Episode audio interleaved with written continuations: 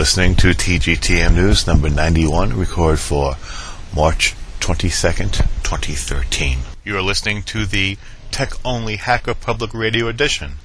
To get the full podcast, including political commentary and other controversial topics, please visit www.talkgeektome.us.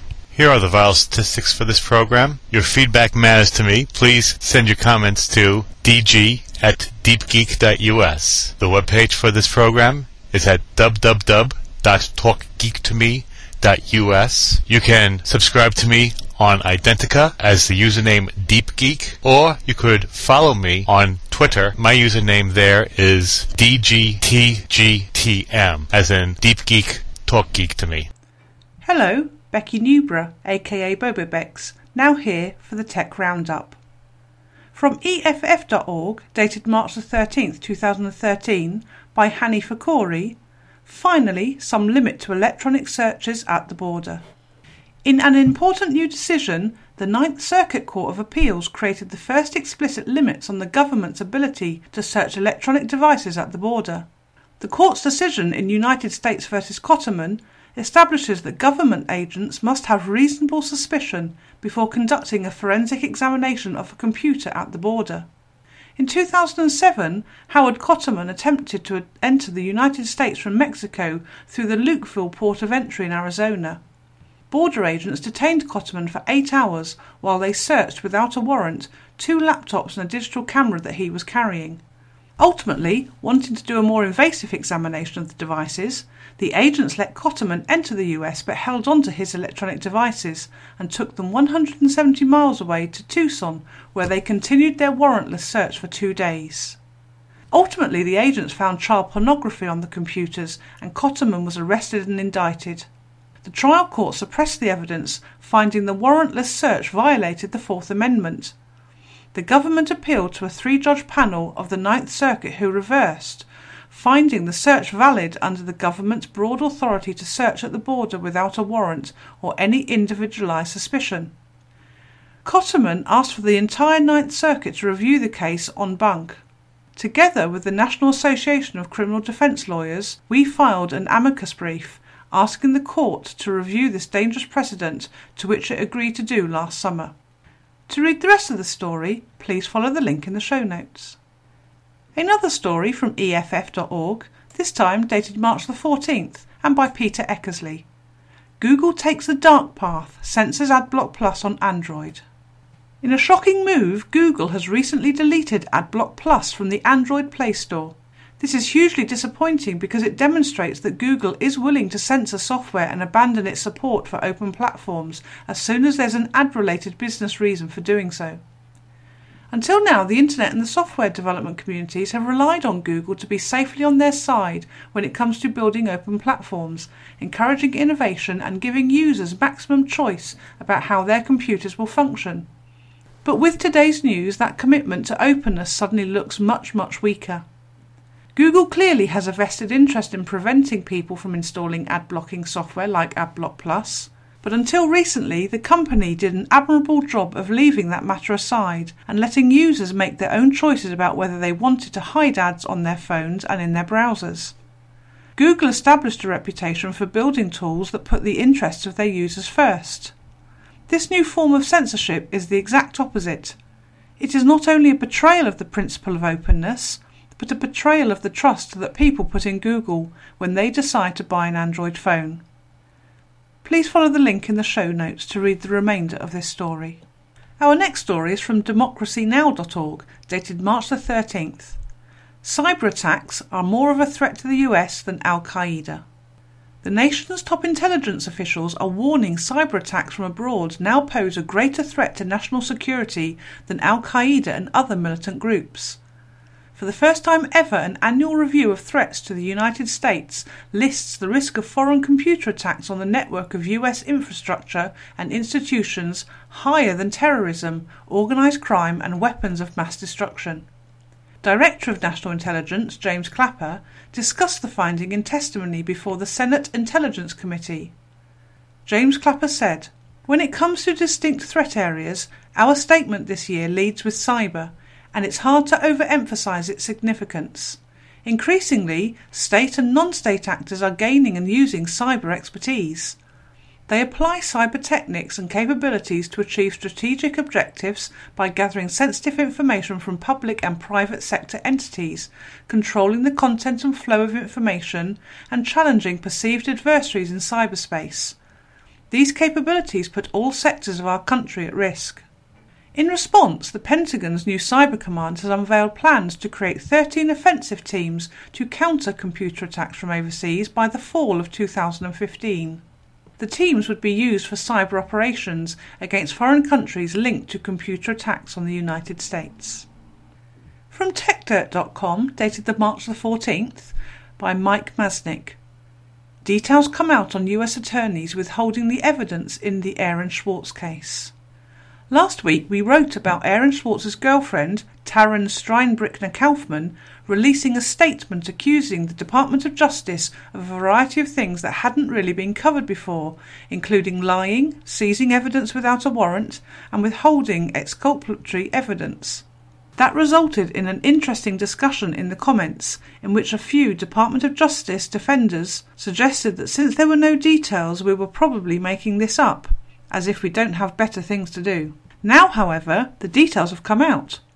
In a letter that was sent at the end of January, but just now leaked to the press, Swartz's lawyers have highlighted how Assistant US Attorney Steve Heymann was responsible for the charges above. The key issue is the search of Aaron's laptop. Cambridge Police seized the laptop on January 6, 2011. The Secret Service did not obtain a warrant until February 9, 2011, even though it had clearly been involved since before their arrest and was leading the investigation. Swartz's legal team, quite reasonably, argued that the evidence from the laptop should be suppressed due to the massive delay in obtaining the necessary warrant. Heymann hit back that it was the Cambridge police who had the laptop, so the Secret Service had nothing to do with it until it got the warrant. There was a court hearing about all of this, and Heymann again insisted that the Secret Service had no responsibility until after the warrant. However, right after that hearing, Heymann apparently approached Swartz's lawyers to reveal a key email from the lead Secret Service agent on the case, Michael Pickett, to Heymann himself. The email had been sent on January the 7th, 2011, in which he noted that he was prepared to take custody of the laptop any time or whenever you feel is appropriate. In other words, the Secret Service clearly had de facto control over the laptop, directly contrasting Heymann's claims. Furthermore, withholding that bit of evidence, which would have raised serious questions about Heymann's claims to the court until after the hearing, just makes the whole thing even more sketchy. To read the rest of this story, please follow the link in the show notes. Our final story is also from TechDirt.com, dated March the 14th, and is by Mike Masnick. Kickstarter projects that don't meet their goal are not failures. They help people avoid failures. A little while back on one of our funniest, most insightful comments of the week posts, we featured a comment that someone had made anonymously in response to a story about Bjork's Kickstarter project that was taken down before it ended, after it did not look like it was going to get anywhere near the required threshold. However, the comment has stuck with me and I think it deserves a post. In particular, the commenter called us out for saying that her project failed. This was not a failure, said the post. Platforms like Kickstarter have changed the way the market is functioning, and our ways of thinking about it, even here on Tech Dirt, have to catch up. Bjork's campaign did not fail, even though the results were not what she was hoping for. She successfully learned that the market was not interested in this product. Spending £375,000 of her own money, now that would have been a failure. Using Kickstarter is more like running a science experiment than it is like selling a product. It increases the efficiency of the market by orders of magnitude and apparently beyond our ability to think about it clearly. This point, even if it was calling us out, is so true and it's so important for people to understand. It's easy to use the word failure for those projects that don't meet their goal. Hell, just in writing this post, I repeatedly had to consciously stop myself from using the words fail or failure in describing projects that don't reach their goal. But the commenter is right. Those projects are not failed projects once you realise what Kickstarter really is. i.e., a platform to judge the market for products and to build commitment and funding around them. If a project doesn't reach the goal, that's actually valuable market research, suggesting uh, that if they had gone ahead without going through the experience, they likely would have failed. So, in actuality, it makes sense to look at such projects and recognise that they were saved from a dismal failure in which large sums of money may have been spent, but at the same time clarifying the market's reaction to a product before it's even been introduced. With so many people thinking of Kickstarter more of a store than as a platform for supporting people trying to turn cool ideas into reality, it's important to be careful in how we choose our language. Putting up a Kickstarter project that doesn't reach its goal shouldn't be seen as a failure. It should be seen as a useful bit of data which helps one avoid failure and also to, hopefully, sharpen up their product and pitch so that the next time it's more likely to be funded. Staffed and produced by the Talk Geek to Me news team, editorial selection by Deep Geek, views of the story authors reflect their own opinions and not necessarily those of the Talk Geek to Me news. News from techdirt.com, emptywheel.net, inthesetimes.com, and maggiemcneill.wordpress.com are used under arranged permission. News from EFF.org is used under permission of the Creative Commons by Attribution license.